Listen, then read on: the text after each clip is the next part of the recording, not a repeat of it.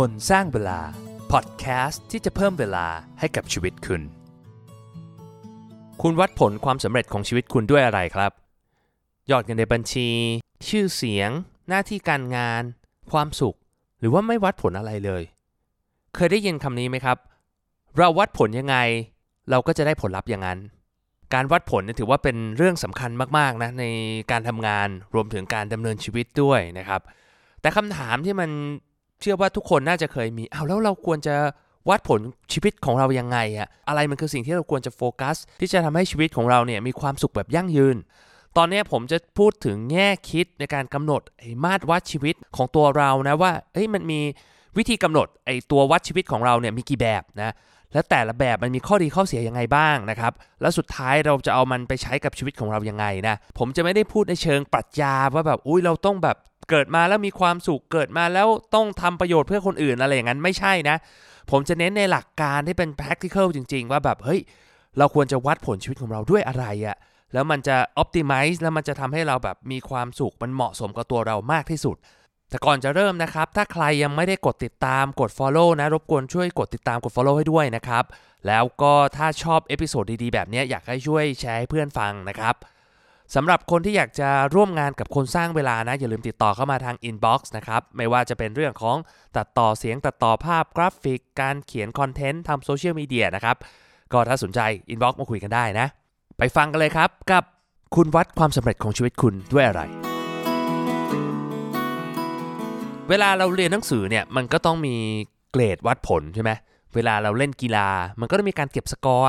คือถ้าเราไม่มีการเก็บสกอร์ไม่มีการวัดผล การแข่งขันหรือว่าการทำงานของเรามันอาจจะไม่ได้สนุก มันอาจจะดูเหมือนไร้เป้าหมายไปนะครับ ในชีวิตของคนเราก็เช่นกันนะการวัดผลมันทำให้ทุกอย่างมันสนุกขึ้น มันทำให้เราเห็นความก้าวหน้าความคืบหน้าของตัวเราเองนะ แต่มาตรวัดที่เราใช้มันก็เป็นเรื่องสำคัญ เหมือนกับทุกเรื่องในชีวิตแหละ ถ้าเราใช้ตัววัดที่ผิด ชีวิตมันก็จะผิดตามนะ อย่างที่ผมบอกไปตอนนี้ไม่ได้เน้นเรื่อง inspiration เรื่องสร้างแรงบันดาลใจอะไรนะ ผมอยากจะคุยจริงจังมาก ๆ เรื่องมาตรวัดชีวิตนะ ว่าเราจะใช้อะไรบ้างนะ มีทั้งหมด 4 option เดี๋ยวผมจะเล่าให้ฟังทีละอย่าง มาตรวัดชีวิตของเราแบบที่ 1ก็คือวัดด้วยผลลัพธ์ภายนอกก็คืออวัดด้วยเงินจำนวนเงินในบัญชีนะครับสินทรัพย์เรามีเท่าไหร่ ชื่อเสียงยอดผู้ติดตาม เราได้รับการยอมรับมากแค่ไหนในที่ทำงานเราในสังคมรอบๆตัวเรานะครับ ก็คือเป็นตัววัดที่ผมเชื่อว่าคนส่วนมากใช้กันนั่นแหละ แบบนี้มันมีข้อดีหลายอย่างนะครับ ก็คือว่าแน่นอนล่ะไอผมเคยพูดถึงเรื่อง OKR เรื่องของ KPI ในการที่จะวัดเป้าหมายชีวิตนะเป็นมาตรวัดก็คือ เราจะสามารถประสบความสำเร็จกับสิ่งที่เราวัดผล เพราะฉะนั้นเนี่ยถ้าเราวัดผลได้ชัด เลือกตัววัดที่ฉลาดพอ มันก็จะช่วยนำไปสู่พฤติกรรม หรือว่าผลลัพธ์บางอย่างที่มันเกิดขึ้นกับตัวเรานะครับ เราบอกว่าเราอยากจะมีสุขภาพที่แข็งแรง เราตั้งวัดผลว่าเราอยากจะเป็นนักวิ่งนะเราวิ่งอาทิตย์หนึ่ง20 กิโลอย่างเงี้ยไอ้มาตรวัดตรงเนี้ยมันก็จะทำให้เราออกไปวิ่งมากขึ้น แปลว่ามันก็จะทำให้เราสุขภาพเราแข็งแรงขึ้น เราบอกว่าเราอยากจะเป็นคนมั่งคั่ง เราวัดผลด้วยสินทรัพย์สุทธิอะ เราดูทุกปีดูทุกไตรมาสเนี่ยว่าเฮ้ยมันเพิ่มขึ้นหรือน้อยลง เราก็ปรับกลยุทธ์ปรับวิธีในการที่จะทำเงินของเราให้มันงอกเงย ในการที่เราจะออมเงินวางแผน สุดท้ายแล้วเราก็จะเป็นคนที่มั่งคั่งขึ้น ประสบความสำเร็จทางการเงิน ข้อเสียของมันก็มีหลายข้อเหมือนกันนะคือบางครั้งเนี่ยมาตรวัดเหล่านี้ที่เราใช้นะครับ มันเป็นมาตรวัดที่ไม่ได้มาจากตัวเราจริงๆอะ่ะแต่ว่าเป็นค่านิยมของสังคม เช่นเรื่องของไลฟ์สไตล์การใช้ชีวิตว่าเฮ้ยเราต้องมีชีวิตที่แบบหรูหราใช้ชีวิตที่แบบมีความสุขมาโพสต์บนโซเชียลต้องนั่ง first class กินโอมากาเสะแล้วถึงจะมีความสุขพอมันเป็นแบบเนี้ยหลาย ๆ ครั้งเรามักจะเปรียบเทียบตัวเรากับคนอื่นมากเกินไป จนทำให้เราไม่มีความสุขอะคือมันเป็นสิ่งที่มันเห็นได้ชัดนะครับ แล้วเราก็มันเลี่ยงไม่ได้ที่จะเปรียบเทียบแล้วกัน และที่สำคัญคือเรามักจะให้น้ำหนักกับสิ่งที่มันวัดผล เป็นตัวเลขได้ง่ายกว่า เช่น ยอดผู้ติดตามจำนวนเงินในบัญชี หรืออะไรพวกนี้ที่มันมันเห็นเป็นตัวเลขชัดเจนนะครับ เราจะให้ความสำคัญน้อยกว่ากับเป้าหมายที่มันวัดผลด้วยตัวเลขได้ยากกว่า ไม่ใช่วัดไม่ได้นะ วัดได้แต่มันยากกว่า เช่น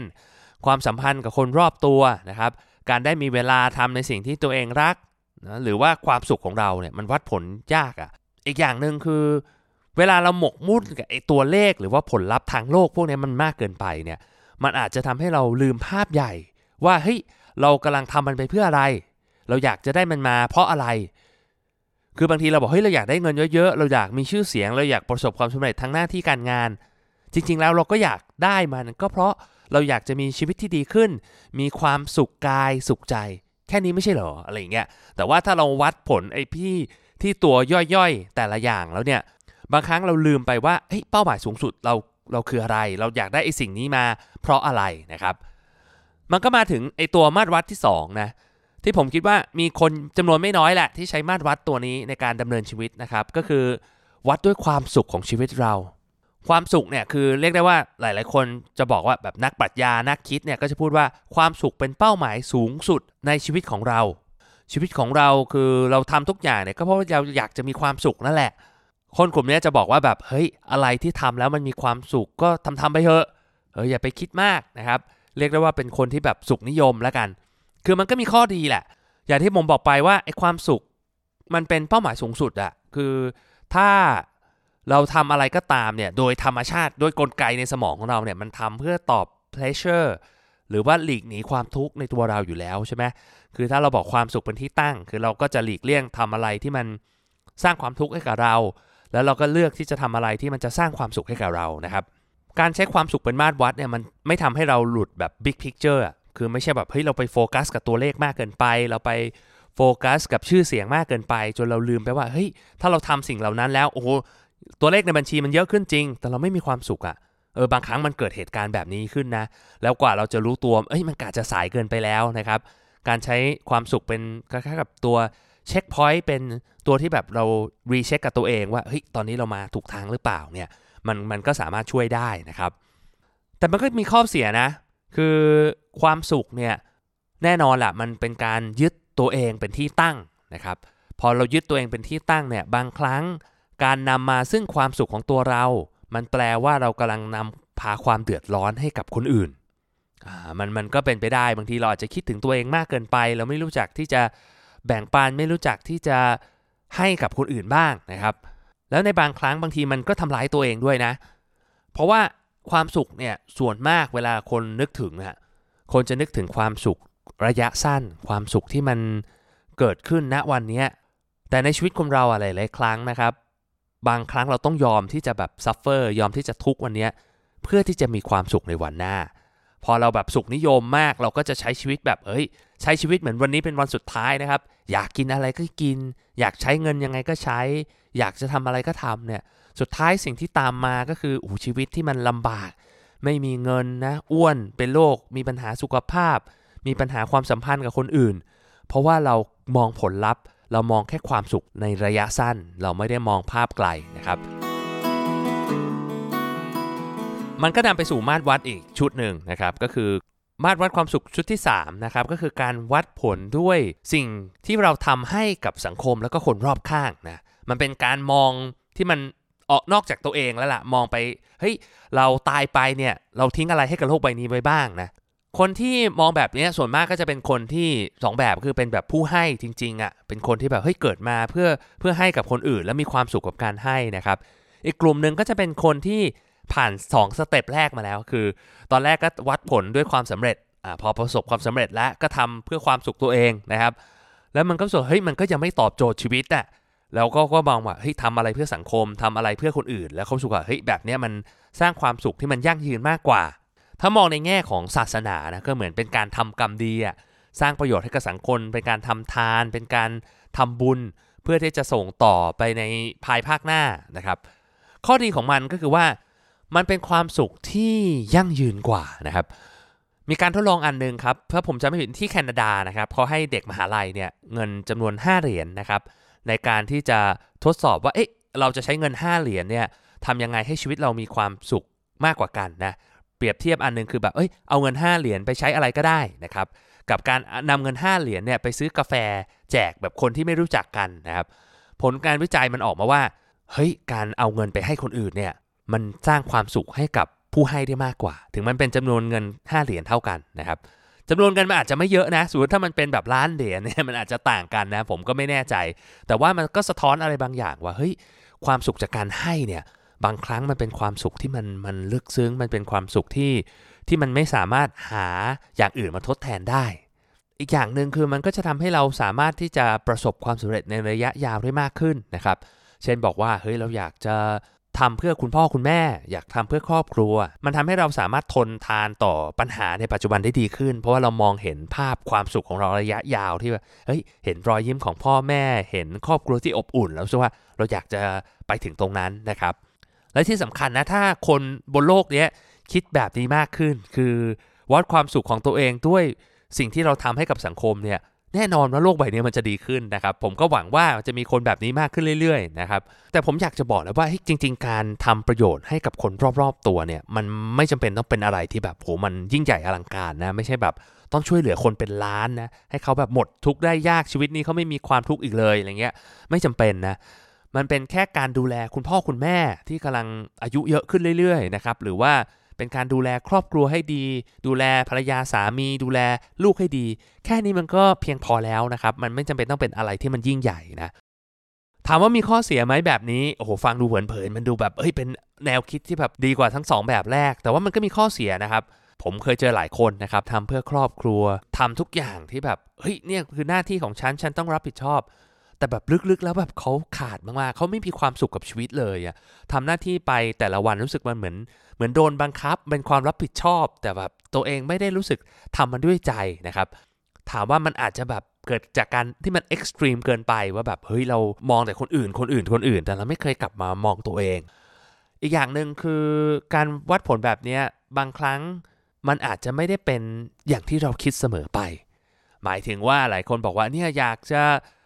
เขาเรียกว่าทำให้พ่อแม่มีความสุขแต่แบบบางอย่างทำไปรู้สึกเฮ้ยพ่อแม่ก็ไม่ได้ happy อย่างที่เราคิดไว้อะไรเงี้ยคือเขาก็ไม่ได้ดู enjoy กับสิ่งที่เราทำให้กับเขาเท่าไหร่เงี้ยมันเหมือนกับเป็นการที่เรา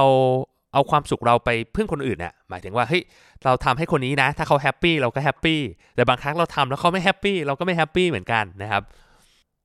แล้วมันก็มาถึงมาตรวัดชีวิตอันสุดท้ายนะครับ บางทีเนี่ยอย่างที่ผมบอกไปว่าเฮ้ย ไม่ว่าจะเป็นเรื่องผลลัพธ์ทางโลก เป็นเรื่องของความสุขของเราเอง หรือว่าเป็นเรื่องที่เราจะสร้างประโยชน์ให้กับคนอื่นเนี่ยเราไม่สามารถที่จะควบคุมผลลัพธ์ให้มันเป็นอย่างที่เราต้องการได้ตลอดนะครับถึงแม้เราจะทำดีที่สุดแล้วในหลาย ๆ ครั้งไอตัววัดเหล่านี้มันก็ไม่ได้ออกมาอย่างที่เราต้องการ คือเราจะตั้งใจมากเลยบางทีเราไม่ได้มั่งคั่งขึ้นสักทีหนึ่งเราไม่ได้แบบมียอดผู้ติดตามมากขึ้นเฮ้ยเราทำทุกอย่างแล้วมันทำไมชีวิตเราไม่มีความสุขทำไมเรา ทำให้แฟนของเราแล้วแบบให้แฟนเราไม่แบบไม่รับความรักจากเราไปอะไรประมาณนี้มันมันก็มีปัจจัยหลายอย่าง ถ้าสมมุติเราไม่สามารถที่จะควบคุมมันได้นะครับ แนวทางสุดท้ายนะครับในการวัดความสำเร็จของชีวิตคุณ ข้อที่ 4 ก็คือว่าไม่ต้องวัดผลมาเลย การไม่วัดผลมันมีข้อดีหลายอย่างนะแต่ว่าหลายคนฟังแวบแรกก็รู้สึกว่าเฮ้ยมันจะดีเหรอฮะการไม่วัดผลเนี่ยชีวิตมันจะแบบเคว้งคว้างหรือเปล่า มันจะแบบไม่สนุกไหมคือของเดิมมันมีเป้าหมายที่มันชัดเจนใช่ไหมตอนนี้พอมันไม่มีเป้าแล้ว มันรู้สึกว่าเฮ้ยมันมันไม่ competitive หรือเปล่า เราจะประสบความสำเร็จทางโลกน้อยลงหรือเปล่าอะไรอย่างเงี้ยคือสมัยก่อนมีตัวเลขชัดเจน เราเปรียบเทียบกับคนอื่นเรา benchmark ได้ เราก็ทำมันได้ดี ตอนนี้พอไม่มีตัวเลขแล้ว มันก็อาจจะไม่ดีหรือเปล่าอะไรแต่แน่นอนมันมีข้อเสียในการทำแบบนี้นะครับ แต่ว่ามันมีข้อดีที่หลาย ๆ คนนึกไม่ถึง คือมันจะทำให้ชีวิตเราแบบ มีความสุขได้โดยที่ไม่ต้องไปพึ่งพาใครเลย ผมเคยฟังพอดแคสต์อันนึงอายุโอเคของพี่ดุดดาวนะครับ ช่วงนี้ฟังบ่อยแล้วพูดถึงหลายตอนนะครับ เขาพูดถึงเรื่องเซลฟ์อะว่ามันมีคนโทรมาปรึกษาว่าแบบ เฮ้ยพี่ทำไงดี คือเพิ่งตกงานนะชีวิตพังสุขภาพก็แย่เพื่อนก็ทิ้งอะไรอย่างเงี้ยคือมันชีวิตมันแย่มาก มันไม่มีอะไรที่มันจะไปไปพึ่งพิงได้แล้วอะแล้วแบบชีวิตแบบเหมือนแบบเหมือนตกอยู่ห้วงลึกของมหาสมุทรไม่มีความสุขเลยนะครับ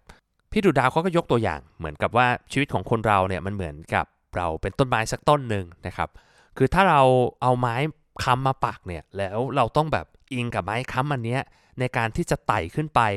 ให้เราเติบโตเป็นต้นที่ใหญ่ได้ ถ้าไม้ค้ำอันนี้มันหายไป ไม้ค้ำอันนี้มันพังไป ชีวิตเรามันก็จะพังตามเหมือนกัน ไอ้ไม้ค้ำอันนี้มันก็เหมือนกับเรื่องหน้าที่การงาน เรื่องความสัมพันธ์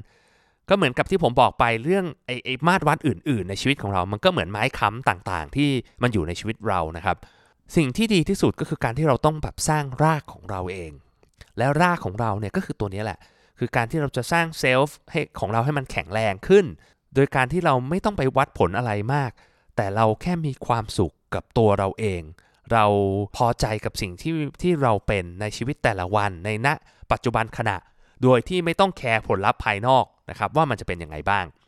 ฟังดูโหมันเป็นเรื่องที่ทำได้ยากนะ แต่ว่ามันก็สามารถทำได้ บางทีเราแค่อยู่กับปัจจุบันน่ะบางทีเราแค่มองว่าเฮ้ยหลาย ๆ อย่างเนี่ยมันไม่สามารถเป็นไปอย่างที่เราคิดได้ตลอดหรอก แต่เราก็ทำดีที่สุดแล้วเท่าที่เราอยากจะทำเราใช้ชีวิตในคุณค่าที่เราอยากจะเป็นอะเราเป็นคนดีเราเป็นคนที่เราอยากจะเป็นแล้วเรารู้สึกดีกับมันน่ะ แค่นี้มันก็พอแล้ว ไม่ว่าสิ่งที่เราทำมันอาจจะไม่ได้สร้าง Impact กับคนอื่น มันไม่ได้ทำให้เรารวยขึ้น มันไม่ได้ทำให้เรามีชื่อเสียงมากขึ้น แต่อย่างน้อยเราได้ทำในสิ่งที่มันเป็นตัวเราจริงๆอะแบบนี้เราก็สามารถที่จะมีความสุขได้ ก็ทวนกันอีกทีนะ ลองถามตัวเองดูว่าเฮ้ยมาตรวัดชีวิตของคุณคืออะไรนะ ข้อแรกก็คือว่าการวัดผลด้วยผลลัพธ์ภายนอกนะครับชื่อเสียงเงินทองหน้าที่การงาน วัดผลด้วยความสุขของเรา วัดผลด้วย Impact หรือว่าความสุขของคนรอบๆตัว Impact ที่เราทำให้กับสังคมในโลกใบนี้ แล้วก็ข้อสุดท้ายคือการไม่วัดผลอะไรเลยนะแต่สามารถมีความสุขกับปัจจุบันได้ หลายคนอาจจะมีคำถามอ้าวแล้วคุณบอลผมควรจะวัดผลยังไงคำตอบ มันอาจจะไม่ต้องเป็นขาวกับดำมันอาจจะเป็นเทาๆ หรือมันอาจจะมีหลายๆ เฉดสีก็ได้นะอาจจะแบบสีสวยมันสายรุ้งเลยนะครับแต่ที่สำคัญน่ะก็คือว่า เราสามารถที่จะ mix and match ได้อะว่าเราจะให้น้ำหนักอะไรยังไง เฮ้ย ถ้ารู้สึกว่าชีวิตช่วงนี้มันแบบเครียดเกินไปอะเราก็อาจจะให้น้ำหนักกับความสุขของตัวเอง ให้น้ำหนักกับการทำประโยชน์เพื่อคนอื่น หรือว่าถ้าเราช่วงนี้เรารู้สึกเฮ้ยชีวิตมันเคว้งคว้างมันแบบไม่ไม่มีความสุขเลยนะครับ เราอาจจะตั้งเป้าหมายนี่มันเป็นผลลัพธ์ภายนอก เราให้แบบเฮ้ยมันมีอะไรที่มันท้าทาย มันมีอะไรที่เราได้ได้ลุยไปกับมัน หรือว่าเราอาจจะตั้งเป้าหมายในการทำเพื่อคนอื่น เพื่อพ่อแม่เพื่อครอบครัว มันก็เป็นแรงจูงใจที่จะสามารถเติมไฟในชีวิตให้กับเราได้นะสำคัญที่สุดคือเราต้องรู้ตัวเองอะว่าขณะนี้เรากำลังวัดผลชีวิตของเราด้วยอะไร แล้วมันตอบโจทย์ชีวิตเราหรือเปล่า มันทำให้เรามีความสุขหรือเปล่า ถ้ามันไม่ใช่เราก็ต้องรู้จักที่จะเปลี่ยนแปลงมันนะครับ แต่สุดท้ายแล้วนะครับ ไม่ว่าเราจะวัดผลชีวิตเรายังไงนะมันมีความจริงอยู่ข้อหนึ่งที่มันไม่สามารถจะหลีกหนีได้เลยก็คือว่า ชีวิตเราวันหนึ่งมันก็ต้องจบลงแหละ เราไม่มีทางที่จะอยู่ไปได้ตลอด วันสุดท้ายจะมาถึงเมื่อไหร่ก็ไม่มีใครรู้ถูกไหมครับ เพราะฉะนั้นเนี่ยเราต้องเตือนตัวเองบ่อยๆ ครับว่าเฮ้ยถ้าพรุ่งนี้มันเป็นวันสุดท้ายของเราอะเราจะรู้สึกเสียดายไหม เรารู้สึกว่าเฮ้ยเราใช้ชีวิตที่ผ่านมาคุ้มค่าหรือยัง ถามตัวเองบ่อยๆ ถ้ารู้สึกว่ามันมีอะไรบางอย่างที่เรายังไม่ได้ทำอะผมก็อยากให้ทำมันซะ อย่าไปรีรอ อย่าไปรอโอกาส วันที่เราพร้อมทุกอย่างมันไม่มีทางมาถึงนะครับ วันนี้หลังจากฟังเอพิโซดนี้จบ ผมอยากให้กลับไปถามตัวเองดูครับว่าเฮ้ยเราวัดผลชีวิตของเราด้วยอะไร มีอะไรบ้างที่เราอยากทำแต่ยังไม่ได้ทำแล้วผมก็หวังว่าคุณผู้ฟังทุกคนจะใช้ชีวิตที่มีความสุขแล้วก็คุ้มค่านะครับ แล้วพบกันใหม่นะครับ ผมบอลคนสร้างเวลา สวัสดีครับ